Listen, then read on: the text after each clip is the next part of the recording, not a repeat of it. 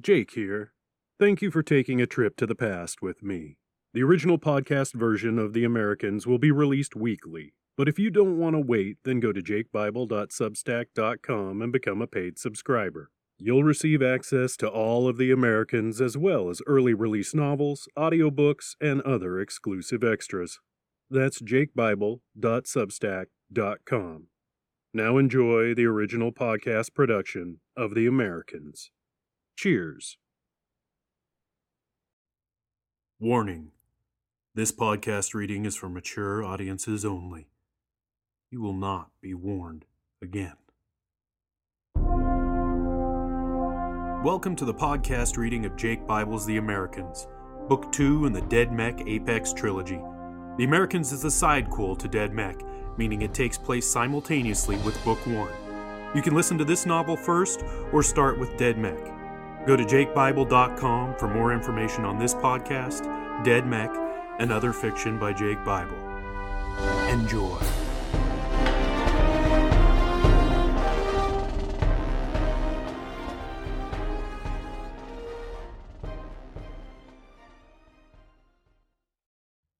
Hey, everybody, welcome back to The Americans. This is the final episode. Pretty crazy, huh? The final episode of The Americans. So, this is my final intro for a while. Um, little bit of news before we get into this very last episode of the novel. Uh, I will be podcasting the next novel. All right, and there'll be more details coming on. Uh, like I said in the previous one, um, David Subkoviak has you know been so gracious to help out. That is that is unbelievable. So he is going to produce me some audio, and that's pretty sweet. Um, the other thing is is uh, Stark is fully funded. So everybody who contributed to that Kickstarter campaign, you are awesome. Thank you so much. It is fully funded. There is some money left over for um, starting into Rash, which is the next novella, and then into Done. Well, not enough to go into Done, but some to start into Rash, and and we'll see how that goes. It's this one's going to be you know an experiment going to see what the expenses are, how it all works, and um, the process and everything. So hopefully it'll go fine. Hopefully it will sell. I will make announcements. You know, maybe I will uh, put out a short fiction podcast for a little bit. Who knows what's going to happen? But definitely stay tuned to jakebible.com for information on Stark. Um, also, I released a short story, horror western, uh, The Man with No Face. So if you want to check that out, it is available on Barnes and Noble. It's available on Amazon.com. It's available on Smashwords. So just look me up, Jake Bible on either of those, and you will find The Man with No Face. It is a fun little horror western. I think you guys will like it. It's 99 cents. Go get you some.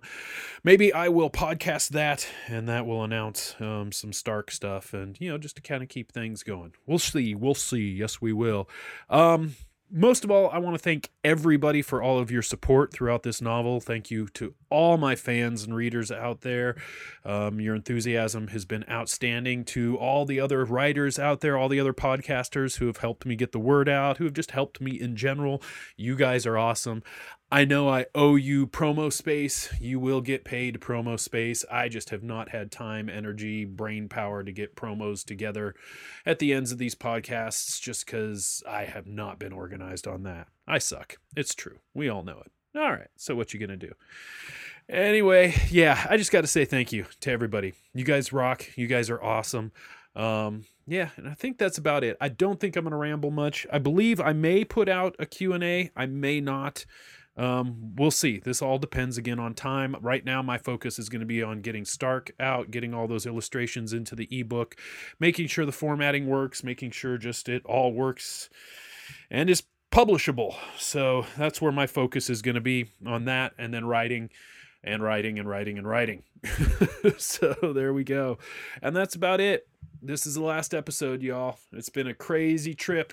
This is the second novel I have podcast fully. And um, yeah, pretty outstanding. Again, thank you to everybody for all of your help, assistance, support, enthusiasm, just for checking it all out. And I hope you guys have a good new year, 2012. Here we go. I guess if you're going to listen to one, you know, novel as your last novel, The American's not a bad one to go with. All right, because you know the world's going to end. No, it's not. That's just dumb. That's crazy. That's just silly. Where would we? I mean, there wouldn't be any any good stories that the world just ended. Then post apocalypse would just be apocalypse without the post. There's no after. All right, I'm rambling again, but hey, it wouldn't be a podcast without me rambling. All right, thanks everybody. As always, enjoy. Cheers, y'all. Chapter 35 The hull was breached from above on the furthest back HAV, and the Agori pounced on the occupants. Mutated arms and claws slashed and hacked at the Americans, ripping into their flesh, rending limbs and flaying skin. Despite the ferocity of the Agori, the Americans fought, guns ablaze, but the metal was useless against the acidic fluids that dripped from talons and teeth. Everywhere holes burned and spread. Through seats, the hull, crates, arms, chest, legs, heads, weapons, everything was melted into a pool of BC flesh and bone. When the last person stopped moving, their final screams silenced as their vocal cords melted. The Agori roared as one and fed. They lowered their deformed heads to the ground and drank from the gooey ichor, not stopping until it was gone. Those that didn't get their fill turned away to pursue more victims.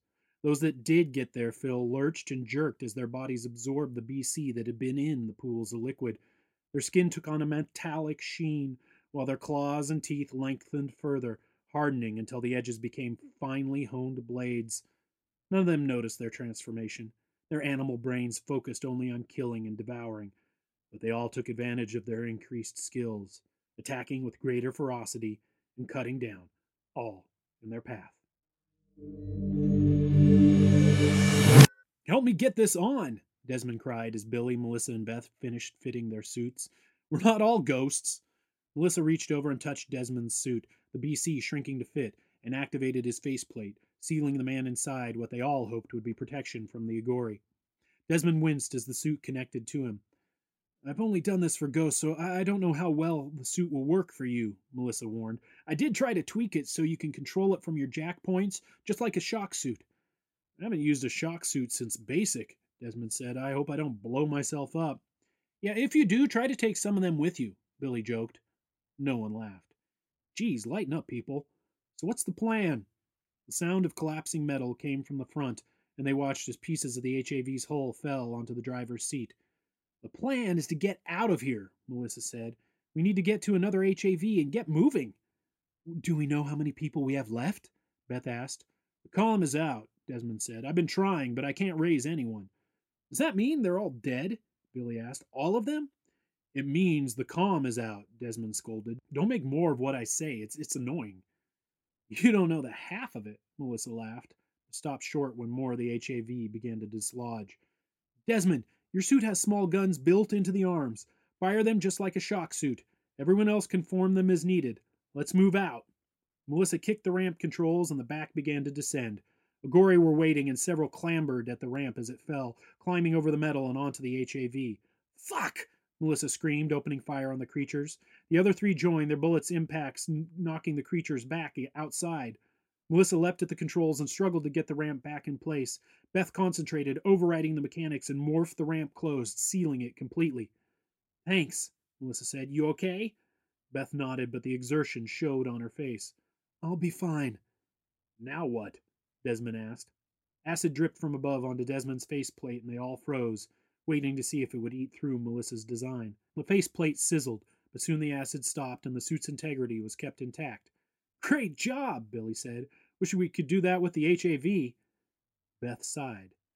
We can. No, we can't, Melissa snapped. You don't have the energy to do this whole HAV. I do, Billy said. I'm the vehicle expert. He stepped to the wall and put his hand against it. Just change a little, and I'll duplicate the process throughout. Then what? Desmond asked. We'll, we'll just be stuck here. They go away at sunrise, right? Billy asked. We can wait that long. We assume they do, Desmond insisted. What if they don't? Then we deal with them then, Melissa shouted. Shut the fuck up and get out of the way. She shoved Desmond to the side and placed her hand on the HAV's hull, her other hand firmly in Beth's, transforming a meter square into the acid resistant material. There, do it now, Billy. Billy concentrated on the HAV's design, focusing on every small detail of the hull, making sure he didn't miss anything.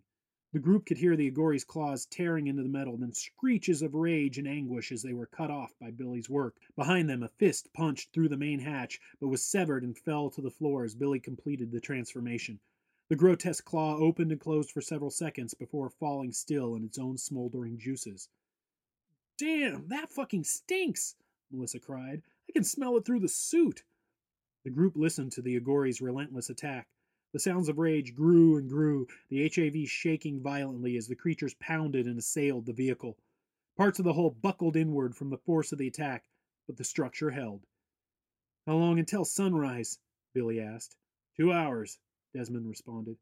Okay, okay, Billy muttered. We, we can wait two hours. Yes, Billy, we can wait two hours, Melissa mocked. Do you need a blankie? Fuck off, Mel, Billy grumbled. The spiders stopped at the crest of the hill, their sensors checking the area below. The scans puzzled them. They could tell from the collateral damage that people had been butchered, but there were no signs of corpses, only destroyed HAVs and dozens of unknown life forms that didn't register in their databases. The spiders instantly formed a plan of attack between them and moved off the hill, spreading out so they could ensnare as many creatures as possible. Billy cocked his head to the side. You hear that? The sound of your cowardice? Yes, it's deafening, Melissa laughed. Funny, Mel. No, seriously, I hear something out there. How can you hear anything through the hole and over the sound of those things? Beth asked. I can barely hear myself think. Uh, survival instinct, Billy answered. You live on the fringes like I have, and you pay attention to every sound coming at you. It could mean death. Yeah, it's, it's going to be hard to narrow the death sounds down out there, Desmond said. You sure you're hearing something? No, I'm not sure. That's why I fucking asked you guys. The noises from the Agori stopped. Um, did I do that? I doubt it, Melissa said. Any chance we can get the holo up and running so we can see what's going on out there? Mag drive is shot, Desmond answered. We have no power. I'll make a hole, Beth said, getting to her feet and turning a small part of the hole opaque. I don't know if it will hold against their devil juice. devil juice, Melissa giggled. I like that. The four squeezed together and nearly lost all hope at the sight they saw. Oh, that's not good, Billy said, turning from the impromptu porthole and leaning against the hull. Out of the fire. The Agori were confused.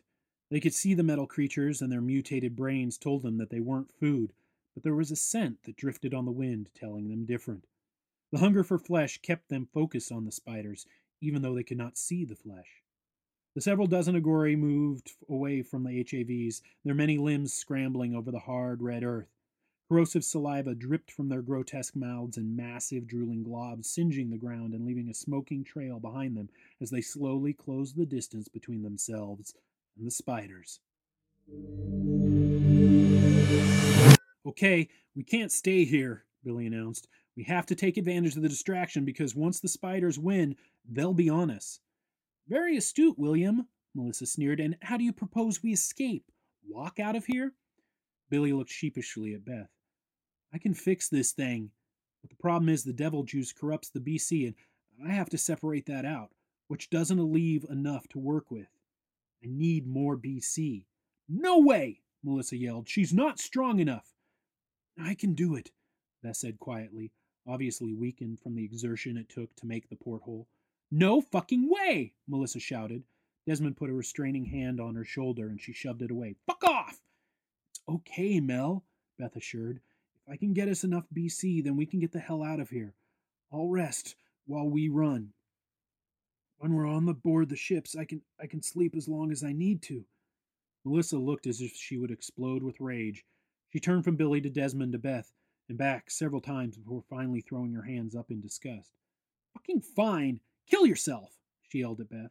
Make all the lives that died to get you here mean nothing.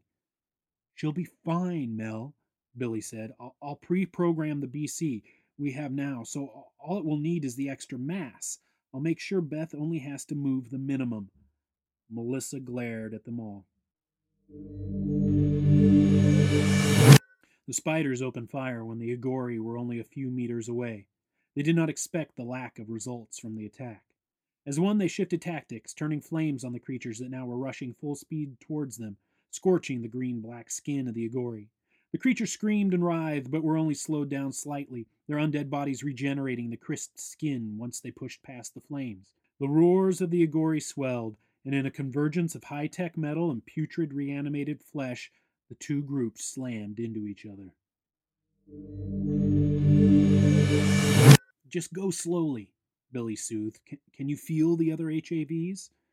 Yes, Beth answered, her eyes closed and brow furrowed. But, but there's so much damage, it's hard to separate the corrupted parts from the rest. Melissa began to protest, but Billy held up his hand. That's fine. Just concentrate on melting the good parts, Billy continued. Liquefy the metal and bring it to us. Take your time. Desmond watched the battle rage outside the HAV. Don't take too long. I don't know who's going to win, but this isn't going to last forever. Three Agori converged on a single spider, dodged its slashing legs, and leapt onto the machine's back. Their claws and drool burned through the BC, and they ripped into the heart of the creature, tearing a struggling pink form that was once a man from the safety of its shell. The cybernetically transformed human put up a feeble fight, but it was over in seconds as the Agori dissolved its flesh and drank the liquid. Several spiders changed tactics fully, banding together into a tight knit circle, not letting the Agori get the upper hand. They held the undead mutants at bay with a coordinated defense of fire and brute force, not trying to kill the creatures outright, instead flinging them as far away as possible. But the Agori were relentless. For every one that was tossed aside, three more took their place, especially once they realized the scent was coming from inside the hard BC ex- exoskeleton. Spider after spider fell, their soft, fragile bodies ripped from the protection they had each known for so long, and devoured. Despite the drug induced, torturous existence they led, all of them fought for their lives. They were brief struggles, but proved enough of a distraction to let the surviving spiders adapt to the Agori's physical defenses. Mutated heads began to burst as the spiders adjusted the composition of their ammunition, creating incendiary rounds that could destroy the monster's brains before the corrosive effects of their bodily fluids melted the slugs. Without their brains, the Agori could no longer regenerate, and were nothing more than bags of dead, rotted meat. The spiders have adapted, Desmond shouted. This is going to be over soon. Perspiration beaded on Beth's forehead and trickled down into her closed eyes. Melissa reached out and wiped the sweat away. How close are you? Melissa asked. Close, Beth whispered. It's almost here. A shiver ran through Beth's body and she struggled with consciousness. Her eyes flew open, and Melissa could see the pain and pleading in them. I'm sorry, Mel. Beth's eyes fixed on Mel's and glassed over. Beth? Melissa shouted. Beth? Freak! Wake up! Melissa shook Beth's still body, then put her head against her chest. She isn't breathing! Desmond moved from the porthole and shoved Melissa out of the way. I did a tour as a medic. Move! Desmond began pumping Beth's chest, counting out the compressions, then listening to her chest for a heartbeat. Come on! The sound of the rear ramp unsealing and descending got Melissa's attention, and she jumped to her feet. What the fuck are you doing? Billy turned, and his eyes were sad but strong. I can see the BC, Mel. You get Beth back and stay put. I'll move it over and make sure this thing works again. I won't be long. You're leaving me? Melissa screamed. I won't be long, Mel, I promise. They both knew that was a lie, and Melissa struggled against the weakening in her knees. Love you, Billy. You too, kiddo, he replied as the ramp raised into place. Thank you. The sounds and smells of the battle made Billy gag. He wished he could cover his nose and mouth, but the faceplate prevented that. He focused on the stream of BC only a couple meters from the HAV, ignoring the screeches and cries. The smell of burning flesh and corroding metal wafted over him, and he struggled to ignore that also, but his gorge rose in his throat, and he prayed he wouldn't puke all over the inside of his suit. He reached for the BC and made contact, bringing the pool to life and sending it twisting in a shiny flow towards the HAV. Every second felt like an eternity, and he kept his head down, watching only the BC. Most of the metal had joined with the HAV before they found him. Billy could smell the fetid creatures coming at him and he whirled around just as one lashed out, swiping him across the chest. While the suit held against the talons, the force knocked him away from the BC, and the metal froze in place, no longer flowing to the HAV. Desmond leapt away from Beth's body and rushed to a cargo crate, grabbing out a small mag generator. What are you doing? Melissa yelled.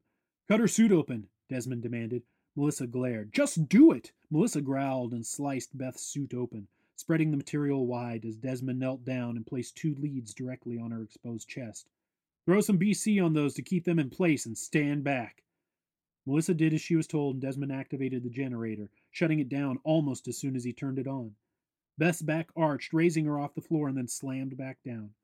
Desmond checked for a pulse and frowned. He activated the generator again, and once more Beth's body arched and fell. Still no pulse. Fuck! Desmond cursed. What am I missing? Her body is different, Melissa exclaimed. She's not like us. She shoved Desmond to the side and placed a finger on each spot of BC. She closed her eyes and concentrated. Oh, Mr. Lang's biology class better not fail me now. Blood welled on Beth's chest at the contact points, Melissa stepped back. Try it now. What did you do? Desmond asked before flipping the switch. Shut the fuck up and shock her, Melissa yelled. Beth's body arched and convulsed, and the HAV filled with the smell of singed skin. Beth's eyes shot open, and she gasped for breath. Her hands found the BC contacts, and she clawed at them. They shot from her body, and Melissa and Desmond had to duck to keep from being hit by the wires. Melissa rushed to Beth's side and cradled her head, closing the open suit and covering her smoking chest. Shh, she, she soothed. Shh, just relax. You're back now. It was all black, Mel, Beth sobbed. There was nothing there. I just floated in the blackness and was almost gone. I knew there wasn't a heaven, Desmond muttered, but shut up quickly when Melissa shot him a look of death. Sorry. It's going to be all right, Melissa insisted, stroking Beth's hair. We're gonna get you out of here. Beth tried to smile, but slipped into unconsciousness, her mouth turning into a frown instead. Billy struggled against the Agori that pounced on him, his arm reaching for the BC, only centimeters away. The Agori became enraged that they couldn't pierce Billy's suit and slammed their fists and claws into him again and again. Billy felt ribs crack and knew from the excruciating pain that more than one vital organ had burst. He tried his hardest to ignore the pain and focus on the BC. One of the creatures kicked him in the side of the head, and his body shifted just enough so he could touch the BC. The metal began flowing again, and Billy willed it away as fast as possible. The creatures ignored the shiny stream that connected to the HAV, their attention focused only on Billy. They snatched him up and battered his body back and forth between them. Billy felt something snap, and his legs went numb. He started to cough up blood, and his faceplate was soon covered in a fine spray of red black. The force of their attack was so fierce and constant that his body could no longer regenerate. He tried to change his suit, to make some blades or weapons to fight the Agori off, but he was too weak. Another snap, and he went numb from the chest down. Fuck you, he whispered, before his neck snapped and the life faded from his eyes, leaving nothing but burst capillaries and dilated pupils staring out at the monsters. The HAV shuddered. Melissa held onto Beth as the metal about her began to change and morph. You should probably get in the driver's seat, she shouted at Desmond. The man stalled for a moment, then shook his head. Right, right, right. Yeah, we aren't dead. Right. He stumbled and staggered his way to the front, stepping over holes that opened and closed at random as the fresh BC repaired the corroded areas. He shoved debris from his seat and tried activating the ignition, but the vehicle didn't respond. We're still offline, he shouted back. Give it time, Melissa yelled back.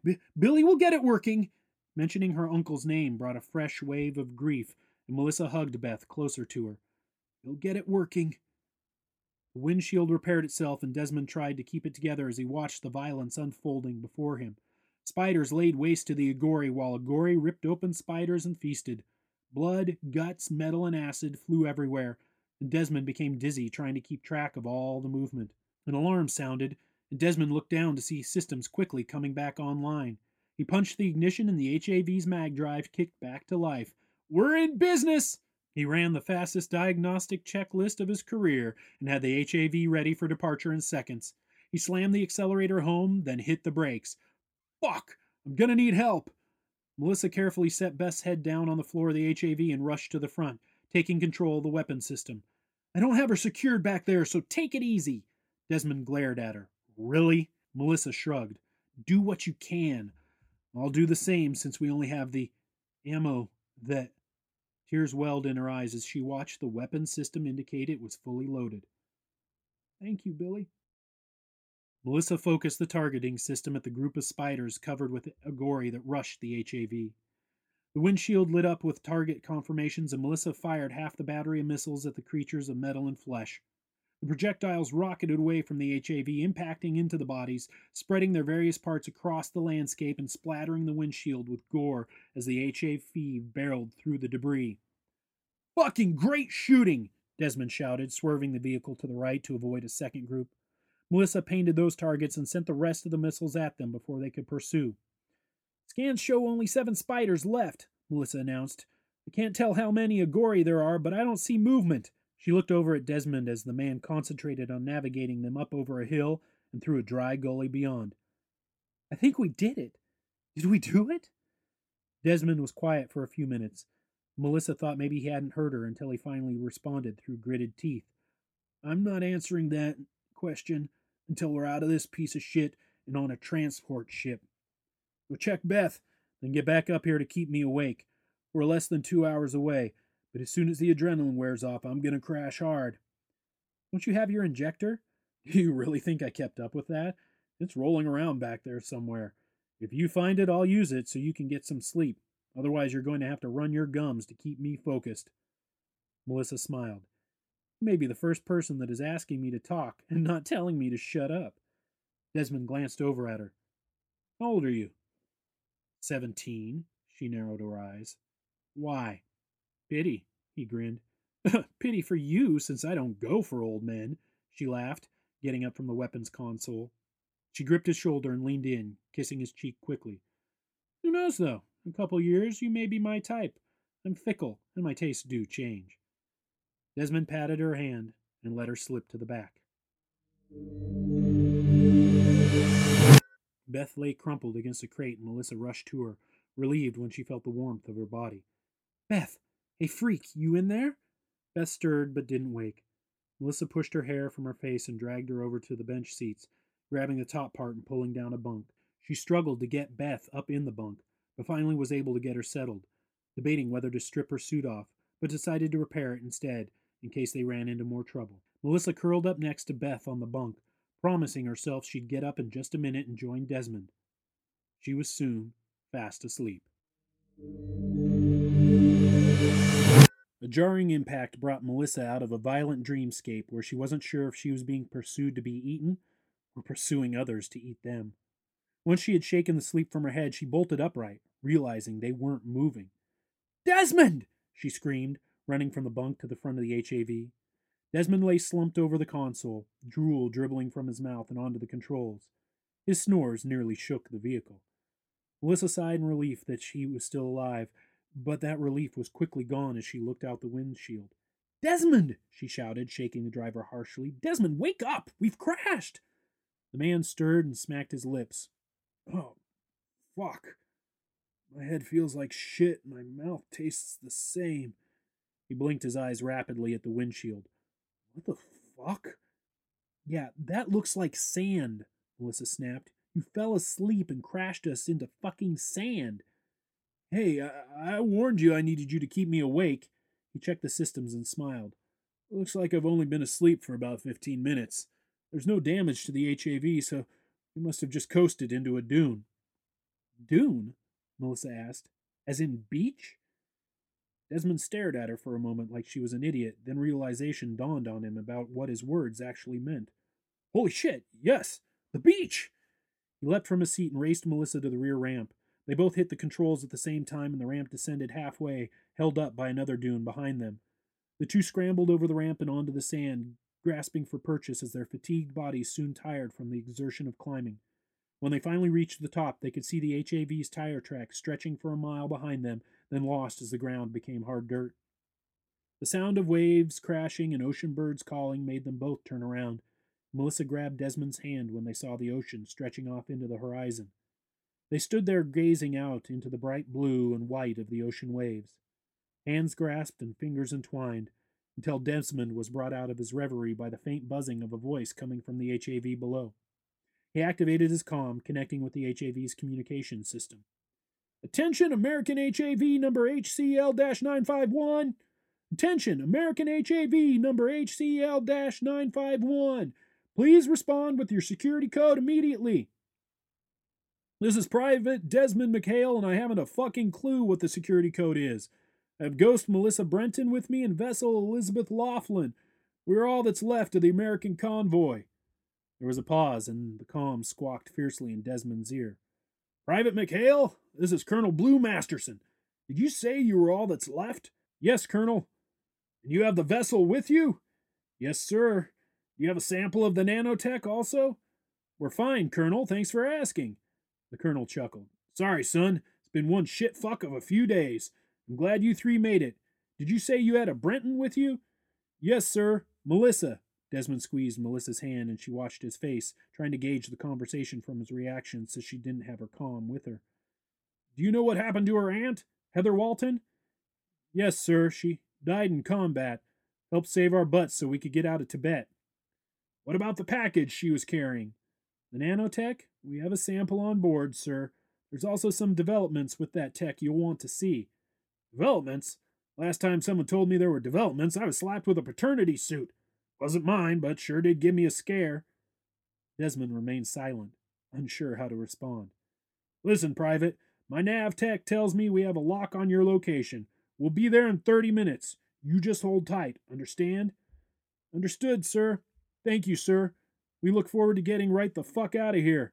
Copy that, Private. See you in 30.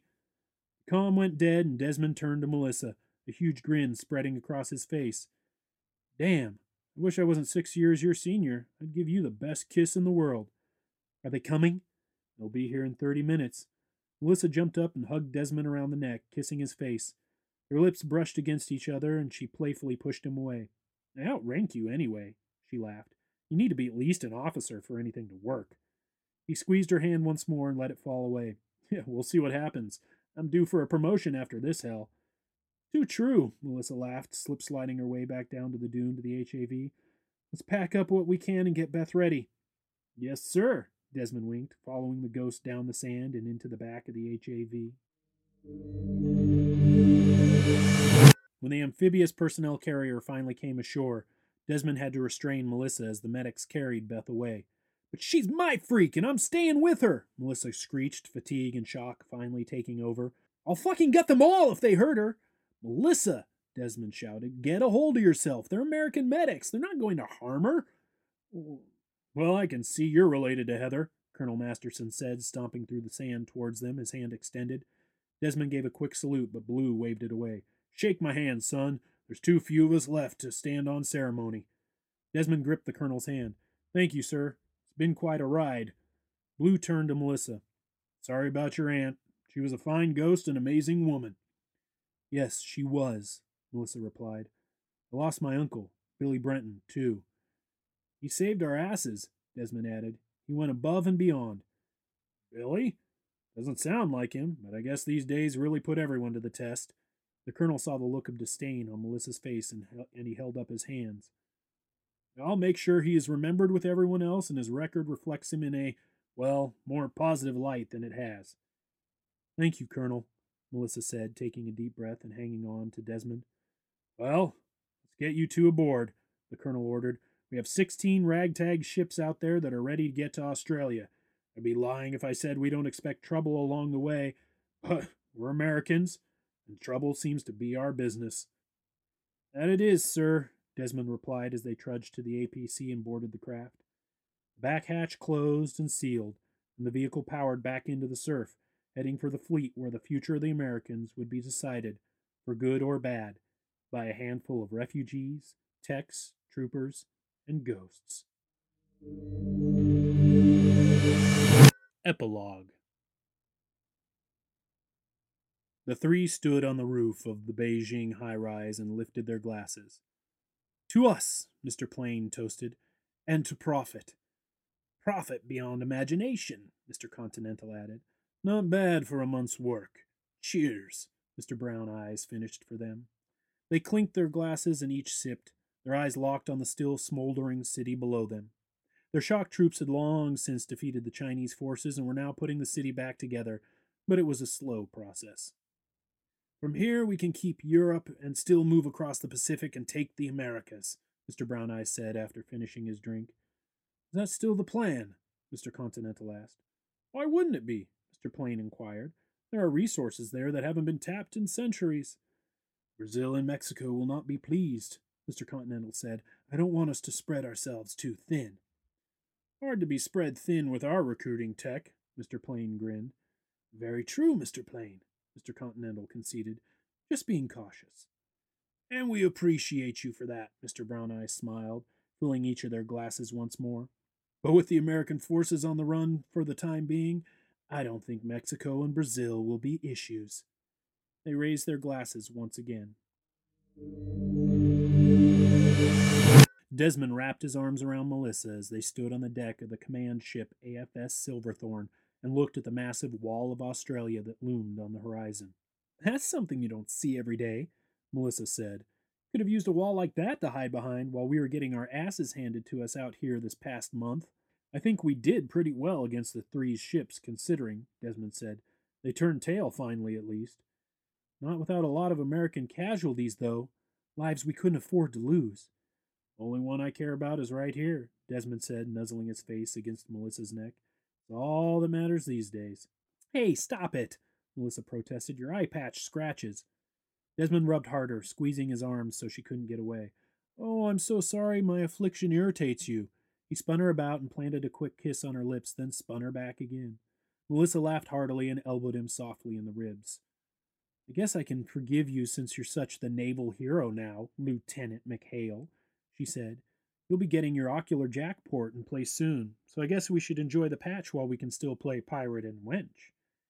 Yeah, mm, can I be pirate next time? Desmond asked. That wench outfit rides up. you wish, she giggled. There you two are, Beth said as she stepped onto the deck. Hey, you shouldn't be up here, Melissa scolded. Can't stay below forever, Beth complained. It smells down there. Can't argue with that, Desmond laughed. They done running tests? Melissa asked. Beth laughed. Hardly. Blue has me doing memory drills this week. Wants to see if I have any residuals from the Caprizi persona. Anything to keep, give us a leg up when we finally get to North America. Desmond suddenly pointed at, out at the wall. Here they come. Hope the Aussies are friendly, Melissa said. I don't think we have much fight left us left in us after these past few weeks. Speak for yourself, Desmond said, puffing his chest out. Old One Eye Des is always ready for battle. You are so lame, Melissa laughed. Please don't ever do that again. The attention signal blared over the loudspeakers. All hands to stations! All hands to stations! Guess we need to go below, Desmond said, taking Melissa by the hand and offering his elbow to Beth. She took it and smiled. How many ships are we looking at, Wells? Colonel Masterson asked. Ten, sir, Ensign Wells answered. All battleships. Armed, fully and active. Guess they don't quite trust us, Blue mused. Can't blame them. Are they answering hails? Yes, sir, Wells responded. We're to hold present position while they approach. Easy enough. Any other chatter on the wire? No, sir. Their ships are staying quiet. The ensign cocked his head slightly. Scratch that, sir. I am picking up a faint signal. Not sure it's coming from the Australians. Dial it in and put it on speaker, Blue ordered. Wells did as he was told, and a faint voice could be heard coming from the bridge's comm speakers. Can you clean that up? Wells worked for a short time, and the signal became noticeably clearer. Is that? Wells asked aloud. That's singing, Blue answered as the entire bridge crew puzzled at the song. Nothing I've heard before. Hail them and let's see if we can get a response. Attention! This is AFS Silverthorn. Please identify yourself. The singing suddenly stopped. Again, this is AFS Silverthorn. Please identify yourself immediately. Um, hello? The voice asked. Who is that? Matty? Fucking with me again? This is Colonel Blue Masterson, commanding officer of the American Forces Fleet. Identify yourself immediately. You do realize I have complete control over all the stronghold systems, right? Keep it up and I'll shoot your ass off, Jespers. Blue furrowed his brow. Who the fuck is Jespers? he asked, but Wells and the others only shrugged. Again, this is Colonel Blue Masterson. Please identify yourself. Well, this is Brigadier General Jethro. Go fuck yourself. Blue? Really, Matty? You couldn't come up with a better name than that? Son, I don't know who the fuck you are, but you better start talking straight or you're to get one giant hunk of BC up your ass, Blue roared. BC in the ass? What the fuck does that even mean? Have you been into Jay's Shine again? Sir, the Australians are hailing us, Wells interrupted. Tell them to hold, Blue snapped, turning his attention back to the voice. Did you hear me? You're going to tell me who you are right now, or I swear to God I will hunt your smart ass down and kick it all over the globe. The line was silent for a moment. This isn't Matty, is it? I don't know who the holy fuck Matty is. Now tell me who you are, or get me someone else to speak to that isn't mentally impaired. Um, yeah, right. Uh, please hold. The signal filled with soft music, and Blue nearly put his fist through the communications console. Get me a lock on that signal now. The second we get done with the Australians, I want this motherfucker found. Hello? This is Commander James Caprizi of the Mech Stronghold. Who am I speaking to? Realization dawned on Blue instantly. Caprizi? James Caprizi? Uh, did I fucking stutter? Who the hell is this, and how did you get on this secure channel? Well, as I told the imbecile before you, Commander, this is Colonel Blue Masterson, commanding officer of the American Forces Fleet. Good to hear your voice, Caprizi. I've been hoping for this moment for a long time. Well, that makes one of us, Colonel, Caprizi answered, if you are a colonel, which I highly doubt since there is no such thing as the American Forces Fleet. Sir, Wells interrupted, the Australians? Tell them to hold on, Blue growled. Send our authentication codes to Caprizi right now. Wells shook his head, but did as instructed. Done, sir. Commander, we just sent you authentication codes. This should trigger all the information you need to verify I am telling you the truth. He's right, Commander, Jethro's voice agreed. The codes just unlocked a data stream and. Oh my god! There was silence for a long while. Hello? Commander? Blue asked finally. Yeah, I'm here, Caprizi's voice answered, struggling to keep control. Am I reading this right, Colonel? The world isn't dead? Far from it, Commander, Blue laughed. We're here. Although our numbers are a lot fewer than we'd like, we're down to ten ships from our original 16. Uh, I'm sorry. Did you say ships? As in on the ocean? That's where we like to put 'em, Commander. Sir, the Australians are insisting you speak with them now, Wells insisted again. Listen, Commander, I have some business to attend to, but I, I want your man, uh, Jethro, was it? Yes, Colonel. Jethro. Well, can Jethro stay on the line with Wells while I help solidify the Americans' place in the world? you can have Jethro for all I care, Caprizi laughed. Hey, Jethro protested. What the fuck did I do? Um, that's great, Commander. I'll be back with you within the hour. I look forward to it, Colonel. Call me Blue. I'm James. Great to finally meet you, James. Hold tight. Blue looked at the expectant faces of the bridge crew and grinned. Looks like we're that much closer, people. The crew cheered. All right, Wells, I'm ready. Open the channel to the Australians. Let's get things rolling. We've wasted 400 years already. It's time for the Americans to go home.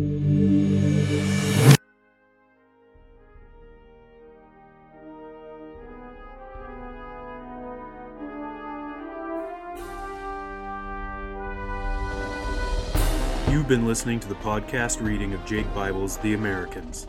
This novel and recording are protected under whatever latest, greatest Creative Commons license is out there currently. Share this all you want. Just don't even try to make a buck off it without the express permission of the author, me. I hope you enjoyed this episode. For more information, please go to jakebible.com. Thanks for listening. Cheers.